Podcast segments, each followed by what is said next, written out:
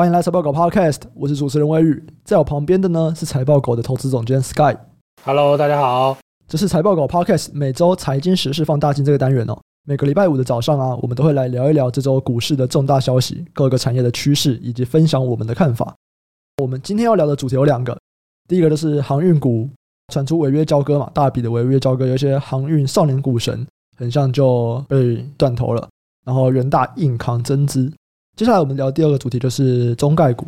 过去这个礼拜，应该中概股股都会是大家很热门的一个主题啊，因为中概股不管是哪一个产业，最近其实都跌蛮惨的。那我们会来聊一下各个产业啊，聊一下中国政府在想什么，那投资人又可以怎么做？好，首先我们先来聊一下航运回档这个主题。有新闻不是有传出说，最近有蛮多的违约交割吗？而且货柜三雄啊，他们的跌幅其实都蛮多的哦。如果我们去看阳明，阳明这一个月跌幅应该也是二三十趴。另外一个可以聊的就是最近像台华、阳明有增资嘛？那其实他们在增资要汇款那个时候的股价，其实就已经跌破他们的增资价了。这也是是蛮有趣的嘛。就是今天你要花钱买股票，增资你有权利去花钱认购股票，可是这个金额竟然比市场上直接买的金额还要来得高。那到底谁会去做增资这个行为？我们就先来聊这两个吧。Sky 要不要先来讲一下违约交割这件事情？这有东西可以讲吗？就没钱呐、啊！那你列出来吗？不是 脚本列出这个东西，我也是蛮好奇的。就是，哎、欸、啊，违约交割还可以讲什么？不就是违约交割吗？没有啦，其实一般这种大型的违约交割，因为它传出来的啊，我们一般对券商的违约交割是比较正规的吧？嗯，这个杠杆没有很大。对，那你一般融资的杠杆可能就是贷六成嘛？对对。上市六成嘛，上柜五成。对啊，但你通常会看到这种大型违约交割都不是融资嘛，嗯，它本身一定钱就很多了，那它会弄到它缴不出来，都是所谓的丙种融资嘛，就所谓的垫饼啊。哎，我觉得这个东西就可以来聊一下了，因为我觉得可能一般人如果是乖乖正当的投资，应该比较没有听过什么是电饼，什么是饼种。哎，你这样讲又不对，我也是蛮正当的。嗯，这个我给你一个音效了。哎，你怎么会有效果器？那我也要效果器用踩的那一种啊。你先来解释一下什么是电饼，就是比较高杠杆的融资而已啊，就这样想就好了。对，我觉得这样讲是最简单的。融资的话是券商帮我们出剩下的钱嘛？那电饼是谁帮我们出那些钱呢？就是所谓的金主啦，等于是跟别人借钱啦，跟别人借钱买股票，只是说你杠杆比较大这样子。嗯嗯，大概八九成吧，看股票。因为你电饼的杠杆会到八九成，换句话说，它几乎就不太能够下跌，对不对？可以说是不能跌啊，几乎是不能跌的。只要跌个七趴八趴，哇，你几乎就归零了。对，因为如果你全下的话，基本上是归零了。反正这种算是一种地下金融吧。嗯，它有它特殊的玩法。它是合法的吗？当然是，如果炒股就不合法啦。重利罪那一些的啊，你就看你有没有超过那条线嘛。有一些灰色地带啦，嗯，对啊，我就说我借你钱，你借他钱，你们两个人私下借钱，然后他把跟你借的钱拿去买股票，这没有犯法吧？重点是你怎么收那个息啊？对，大家如果有兴趣的话，就可以去 Google 一下“少年海神垫饼大买长荣”，自由时报他一篇文章就在讲一个三十出头岁两个人电饼大买长荣，结果今天被饼总断头了。因为就像前面讲的嘛，电饼其实是属于非常高的杠杆哦，可能会杠杆到八九成。因为我们融资可能是买一倍的股票嘛，对不对？那如果你是电饼的话，你可能可以买到七八倍的股票。换句话说，它其实是不太能够有下跌的。但因为最近货柜其实都跌蛮多的，所以他们就被饼总断头了。关于航运，还有另外一个，我觉得也可以来聊一下的啦，就是增资这件事情。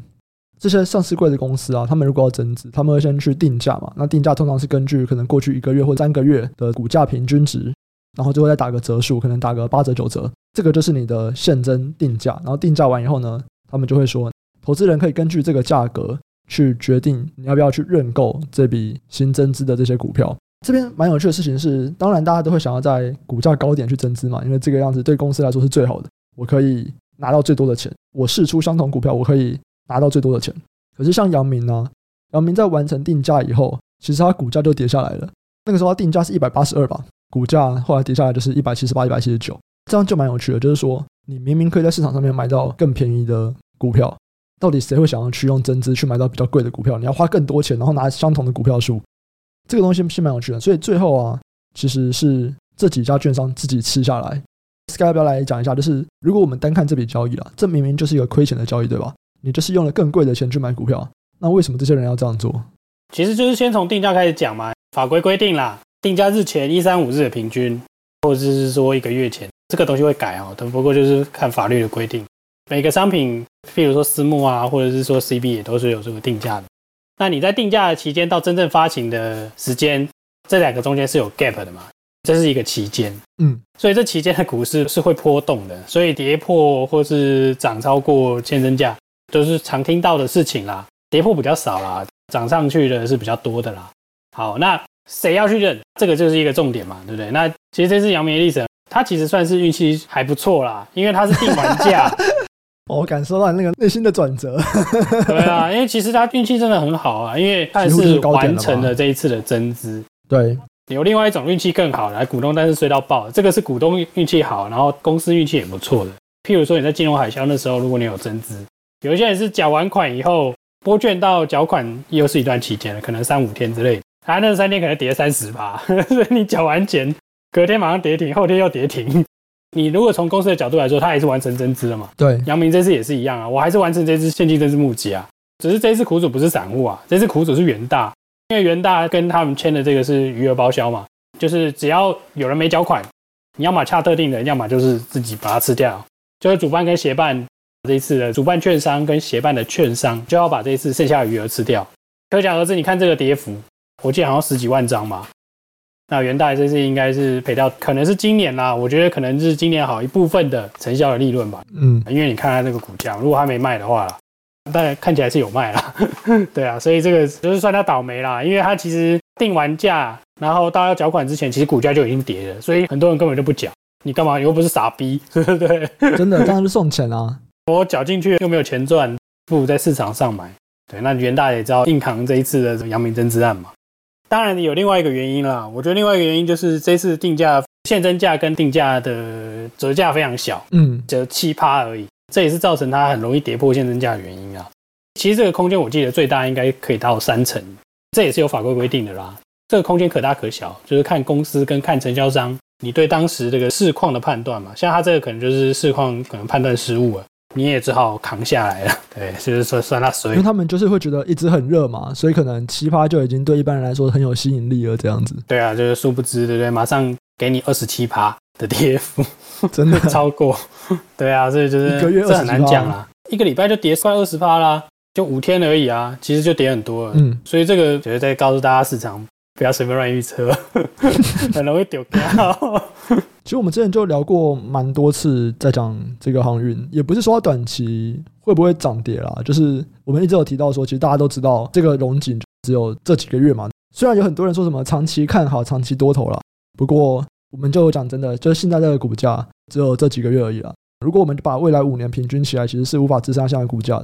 可是你现在买会不会赚钱？诶，也不一定不能赚嘛，对不对？因为五年后股价会比现在低，不代表下个月的股价会比现在低嘛。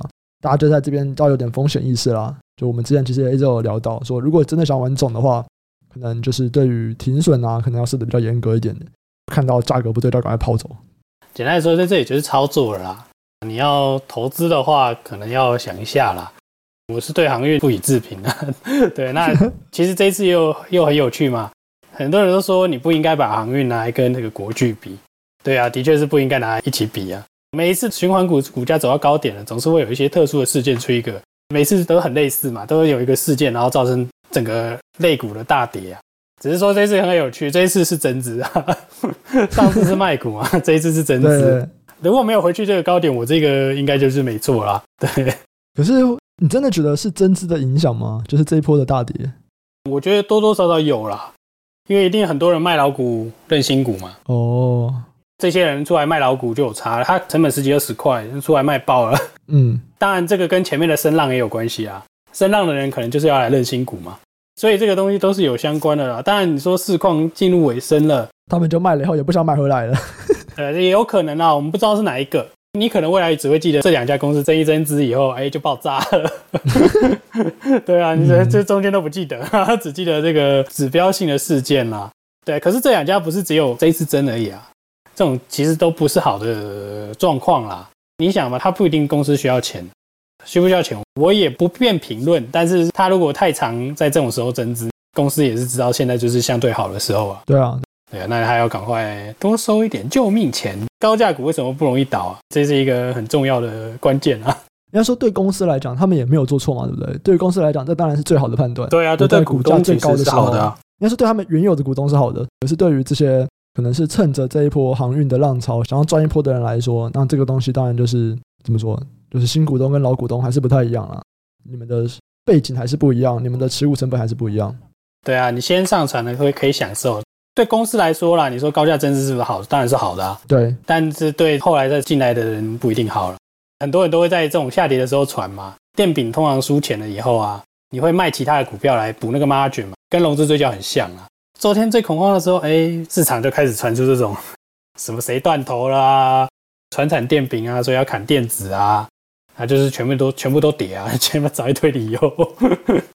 这个东西就可以接到我们下一个主题哦，就是中概股崩盘，中概股开始陆续跌的时候，我们也有在讨论到说，这个东西它有可能会影响到全球的股市的，因为同样的嘛，你今天如果航运股跌，然后其他人会想要去卖，比方说卖电子股来想办法去补这个保证金，那在整个国际上面也是哦，你今天中概股大跌，当然大家要要去砍中概股嘛，可是如果有的人没有砍，那他还是会需要去卖其他的股票来去补这个保证金，所以其实那个时候我们也有在思考说。中概股的这一波有没有可能会导致接下来可能整个全球股市在美股啊那边的一些下跌？我们讨论说是什么时候？就上礼拜吧。结果哎，这礼拜看起来真的就有一些跌幅啦。我们这边也可以来讲一下关于中概股大跌的这个事件哦。目前跌最多的就是教育股嘛，跟谁学都不用说，这个其实应该是所有的基金很少有这么一致的认定它是财务造假的一间公司哦。跟谁学？从高点到现在已经跌了九十七趴。那好，未来跌九十趴，新东方也跌了八十八趴，快九十趴。可除了这些教育机构以外，其实其他的一些产业也都跌蛮多的。我们可以看到，腾讯音乐跌了五成嘛，然后其实像阿里巴巴或者像腾讯这间公司，然后拼多多，其实他们最近都跌了不少哦。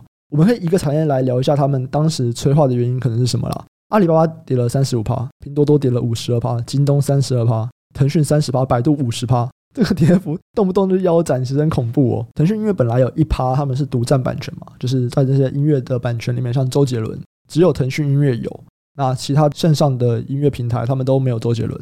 所以如果想要听周杰伦的音乐呢，就只能够去腾讯音乐，这就是独占版权哦。那其实在中国最近这几年，他们就一直去要求，尽可能的说不要有这个独占版权。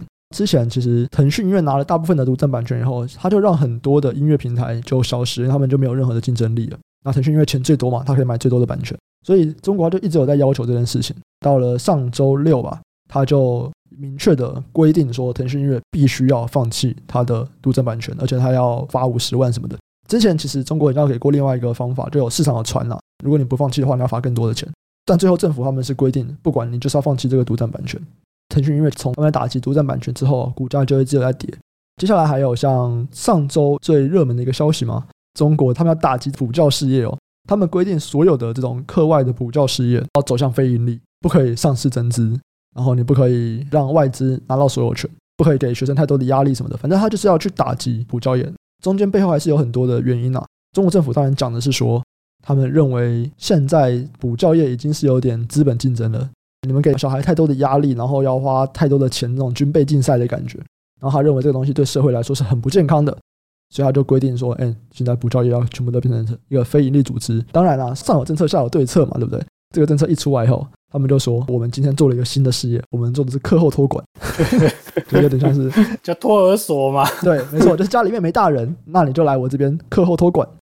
那我们会来辅导你一些在学校不会的东西。这叫什么安亲班吗？它不是叫做补习班，安亲班啊，安亲班，对，就是一个安亲班的感觉，这样子。对，马上出来了，就说以前没有，现在有了。你们可以去看一下那个文案，我觉得蛮好笑的。就新东方马上创了一个新的安亲班的这个事业，不过这东西应该也很难大得起来啦，毕竟法规绑在那边，他们就想要绕路去解决这个补习的需求，想用一种比较迂回的方法，可法规就摆在那边嘛，我觉得应该。对，我觉得他太快缩了啦，他应该要低调一下子，真的。你这样子，你一讲，大家都会直接联想到。对啊，政府马上说你把我当白痴，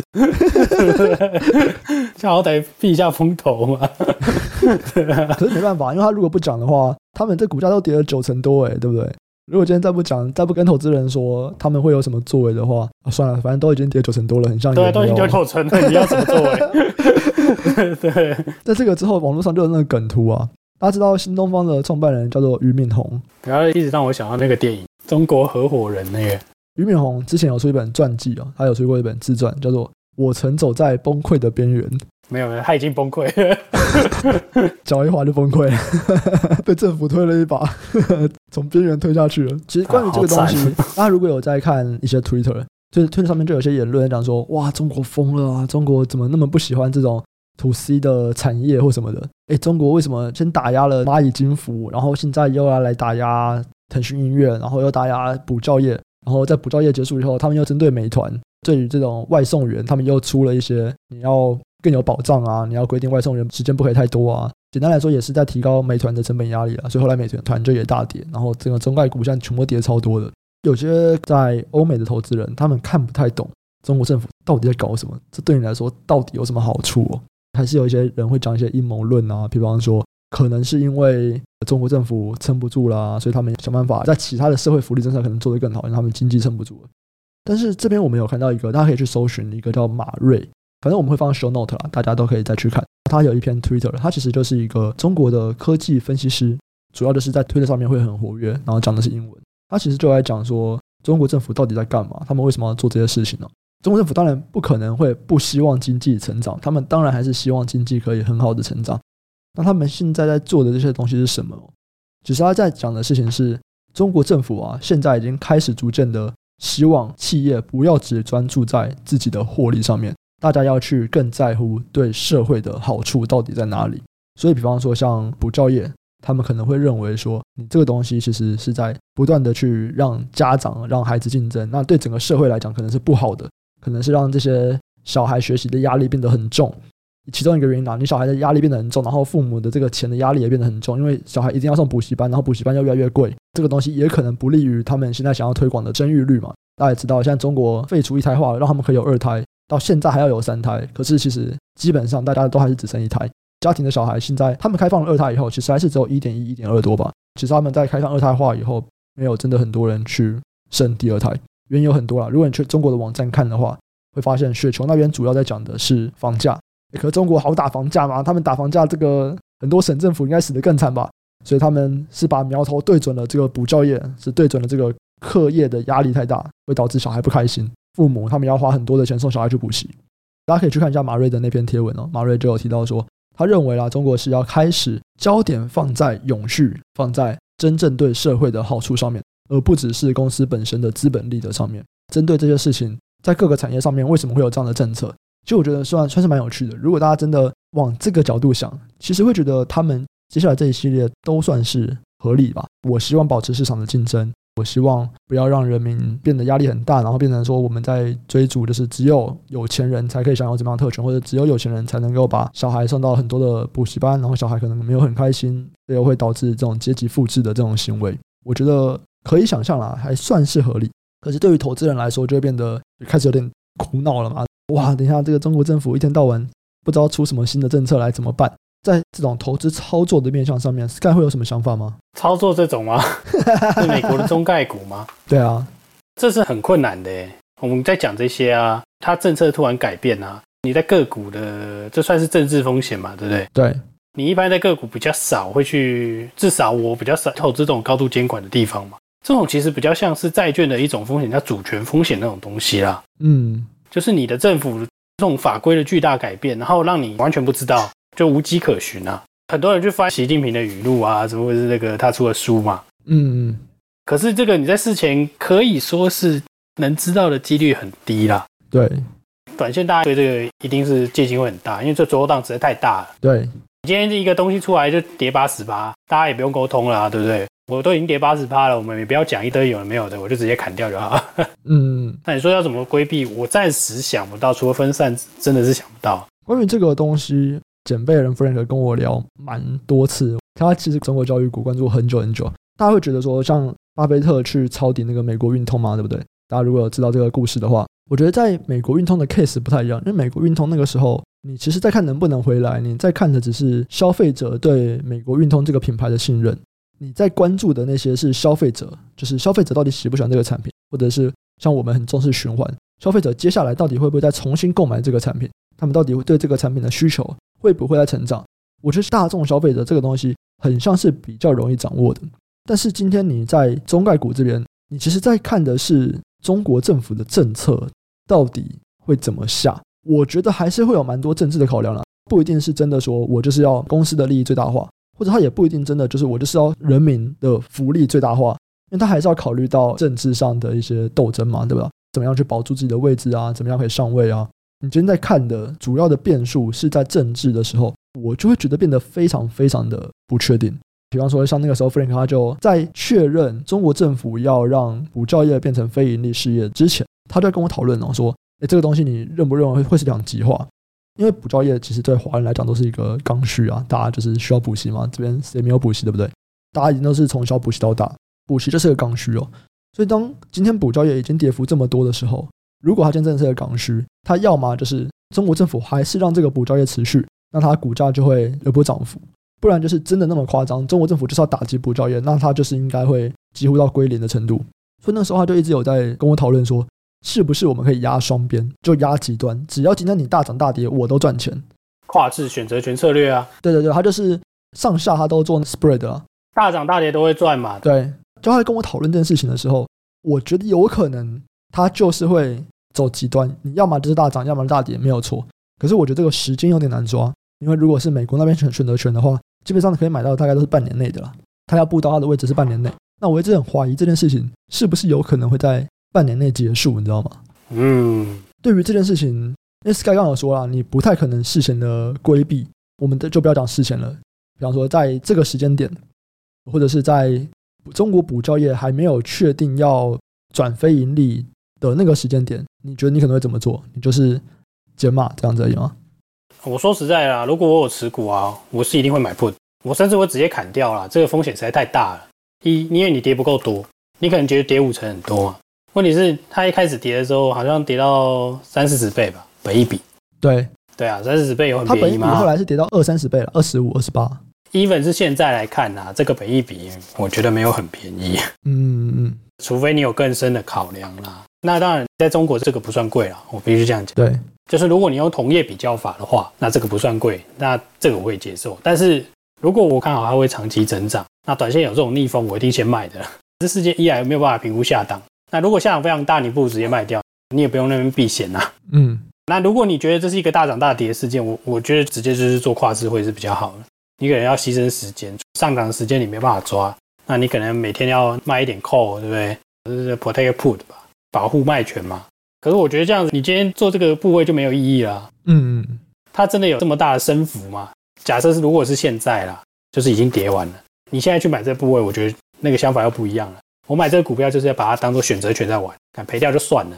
嗯，我会这样的思考啊，这就已经不是投资了。我就是觉得这是一个投机的概念了啊，就是我一个部位配置投机概念了。你刚刚提到一个啊，就是本一比高低的这件事情，这也是我当时听到不管是任何人在讲中概股的时候，我会有一个困惑了，就是我可以理解他们都已经跌了三四成，甚至跌到五成，跌很多了。但是你去看他们现在的本一比，哎，就是二十五倍、二十八倍，都不算低吧？那如果去看 forward PE，forward PE 也是二十倍到二十三、二十四倍，这都不算低啊。那你今天跟我说它已经跌了三四十趴，然后现在这股价很便宜，可是我去看 forward PE 是二十到二十三，我还是觉得有点高。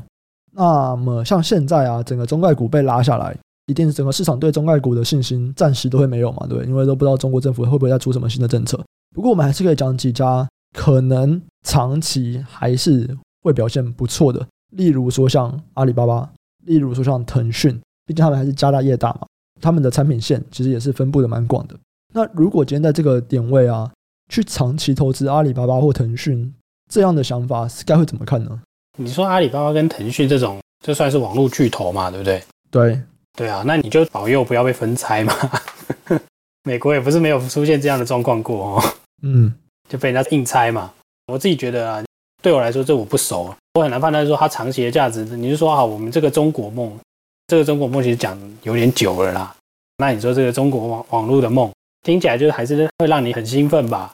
只是说你要不要去长期投资这种，这个还是要看你对中国的理解吧。我认为那个市场是会成长，讲这些都是对的。问题是它经常会出现的就是这种政策的状况嘛，那你就是要全盘去了解这些政策啊，那你玩这边的股市才会玩得好嘛。我相信这一次这样杀，一定是很多机构也中啊。它等于是几乎完全没有任何迹象嘛。那你用传统我们常听到避险基金的玩法好了，譬如说你去收集它在网络上人家跟他下广告的数量，你比其他投资人还要早知道它的营收。对，那有什么用呢？政府跟你讲，哎，你今天不能做这个哦，你直接就趴在地上了。这其实是政策盘大家最害怕的啦。你要长线投资这个东西，那你就是拿捏好你的风险嘛。再一个，你可以接受的也有的，或者再一个你可以接受的价位，你去长期投资嘛。我对港股 A 股其实不是那么熟悉，所以我也没办法跟你说哦，我觉得这是一个很好玩的，可以买来长线投资的标的啊。那如果你是说你跟 Frank 讨论那一种 Even Trade 的话，那我就觉得哎，这个就可以啊，它就是跌出空间来了嘛。我一直觉得那种短线你要赌一个 Even 的那种，其实你不是要赌说它长线获利会怎么样嘛，你只要赌的是大家信心回到那个点了，其实你要赌的是信心啊，应该是在赌恐慌结束了。对啊，对啊，如果要赌恐慌的话，那我就觉得可以。你相比之下，这是一个选择权嘛。嗯，你不要放太大的部位。那这其实是一个高期望值的事件啊。高期望值不代表一定会赚钱呐、啊。没错，对啊，尤其在市场期望都很高的时候，你要买这个乐透，你要买这个选择权也是不便宜啊。最主要的原因其实就是我不熟啊。嗯，长期投资有长期投资的风险啊，分拆可能就是一个蛮大的风险啊。然后就算是阿里巴巴，还是会有一些蚂蚁金服的风险嘛，对不对？说不定腾讯。微信支付那边会不会有类似的风险？就如果你要长线投资，你就是要去关注长线投资的风险，而不是说，哎，你今天没有这个短期的风险，你就觉得都很安全。没有，它还是有长线的风险。好，接下来我来看大家的问题。我先看一下 Podcast 的问题。陈可勋留言哦，优质节目推推。他说：小弟我去年七月入场，到现在完全没有赚钱，反而赔了总资金十趴。痛定思痛以后，想要从头学起，想要请教有没有适合新手学习的流程。因为周遭的人也没有什么投资经验，然后不知道要怎么做比较好。看了其他频道推荐的书，可能基本都是观念和心态，完全感觉不到自己有没有进步，觉得很迷茫。好，我看一下，从去年七月到现在完全没有赚钱，这是合理的吗？啊，你问我这问题，我我先告诉你说这不合理，因为大盘有涨啊。对，我再看一下大盘从去年七月到现在啊，其实涨蛮多的呢。去年七月的时候，大盘指数是一万二啊。这样跌十趴，其实真的是落后大盘落后蛮多的啊！讲到这个，其实我又想要岔开另外一个东西。我那天看美国的那个经理人，他就说啊，因为我们都知道嘛，其实你美国的股市哦，在过去的二十年，平均的年化报酬率大概是八趴九趴，差不多。如果我们看 S M P 五百的话，年化大概是八趴九趴哦。可是如果我们从去年二月看到现在，美国的股市不到一年半的时间哦，已经涨了三十趴。然后他就问说，大家可以想象一下，如果今天没有疫情呢？我们应该会涨更多吗？还是其实我们不会涨到那么多？我觉得这个蛮有趣的，这个问题蛮有趣的。我觉得不用想，一定不会啊，一定不会。对，现在的股市会这么高，其实我觉得有蛮多是在估值上的评价上的成长，就是大家对于未来经济复苏的强劲，觉得非常非常的好。诶，可是今天如果没有疫情的话，现在的经济没有疫情的话，一定会比较好吧？有一些产业啦，一定会比较好。当然，可能线上的会没有成长那么快。可是大家可以去想象说，诶，这个疫情啊，对于实体经济。的影响怎么样？可是它对于股市的影响可能是另外一回事哦。好，不过不管怎么样，我们还是先回到这个陈可勋的问题啊，就是对于这种新手然后来学习投资这件事情，有没有什么推荐他的流程呢？先先睡一个觉，那不是没有这样就变 A 你了。Annie 的睡梦投资法居然又出现了，预知清醒梦，预知梦。觉得还是从经典开始读起吧。读经典吗？先从过去大家推荐的书啊，因为你不可能一开始就知道所有的东西嘛，你总是要从一个东西入门啊，所以你一定要先懂一些基础的概念啊。嗯，先了解一些基础概念，然后再持续的观察，也只能这样子啊。这其实是一个很大的问题嘛。对，对我来说，我也觉得是一个很大的问题。问我说第一天是怎么学习买股票？哎，我还真不知道这怎么回答 这个问题，的对？我就开下户，我就冲了，对不对？你说这些东西怎么学习的？你总是。这个就是要花时间累积啊！我还是可以讲一下说，那我们是怎么样去劝财报狗的投资研究实习生哦？我觉得一定要有个标杆啊，一定要有个标杆，说就我们该做什么事情，然后我们要做到什么样的程度。这边我们所有的投资研究实习生，他们就是要不断的去写个股报告，然后写的产业报告。在写的过程，我们就会不断的去跟他们讨论。这几天呢，我其实也有在跟他们聊嘛，因为我们暑假进来一批新的，然后有跟他们聊说，哎，你们觉得怎么样？他们就说哇，不管怎么写，都会持续的被 challenge，他们就要再去找的更深入，绝对会比一般的券商的报告写的更详细、更深入。因为券商的报告其实写给散户看的嘛，对不对？听我们节目其实听久了，大家都知道，我们其实对于投资啊，我们都会要求到非常确定，我们的信心程度非常非常高，我们才会去做投资。那如果今天我们要达到这么大的确定性，就是这个机会，它就是非常有可能赚钱的机会，我们真的就会研究到非常非常的深入。所以第一个就是你要先了解到说大家都看到哪些东西，那这东西你就是要借由大量的阅读券商的研究报告，然后来了解说所谓的券商的水准可能怎么样，平均的水准可能是怎么样，然后再来就要去练习怎么样去超过这个水准，怎么样去研究的更深入。这边其实如果有人跟你讨论，就是比较好的啦。一开始我在学投资的时候，我运气很好嘛。我在很早开始学投资的时候，我就认识财报狗老板，所以我其实就可以很早就开始有一些比我经验多很多的人可以讨论。我觉得一开始的确是这样，就是必须要去多写报告，然后多给别人看，然后去多看别人的报告。你知道说平均水准是什么，你才知道说什么样叫做好的报告。你要去想办法去写到这样好的报告。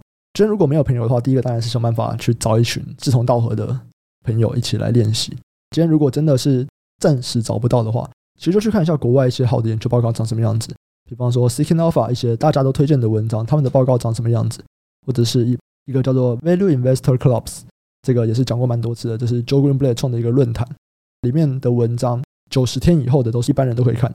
如果你要看四十五天以内的，你要通过审核才可以看。你要写文章，然后通过审核才能看。可九十天以后的就都可以看了啦。你也可以去看一下上面最被推的文章。大概他们写的内容是怎么样？啊，有没有办法去写到那个样子？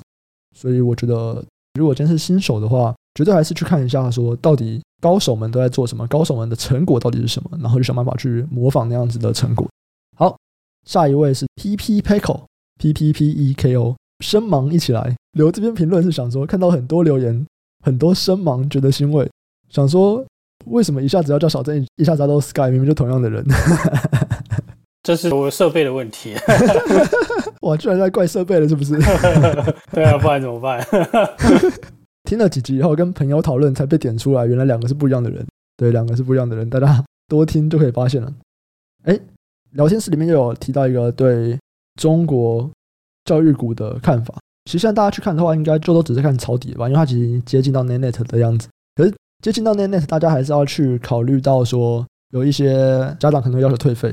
政府要打击的话，这个退费你们还是要去把账上的一些现金还是要算一下，可能退费的金额还是要把它扣掉。我觉得这个短期内信心应该是很难回来的啦。就算现在新东方他们有做了新的措施嘛，就是这个安亲班的服务，我觉得还是有点难回来。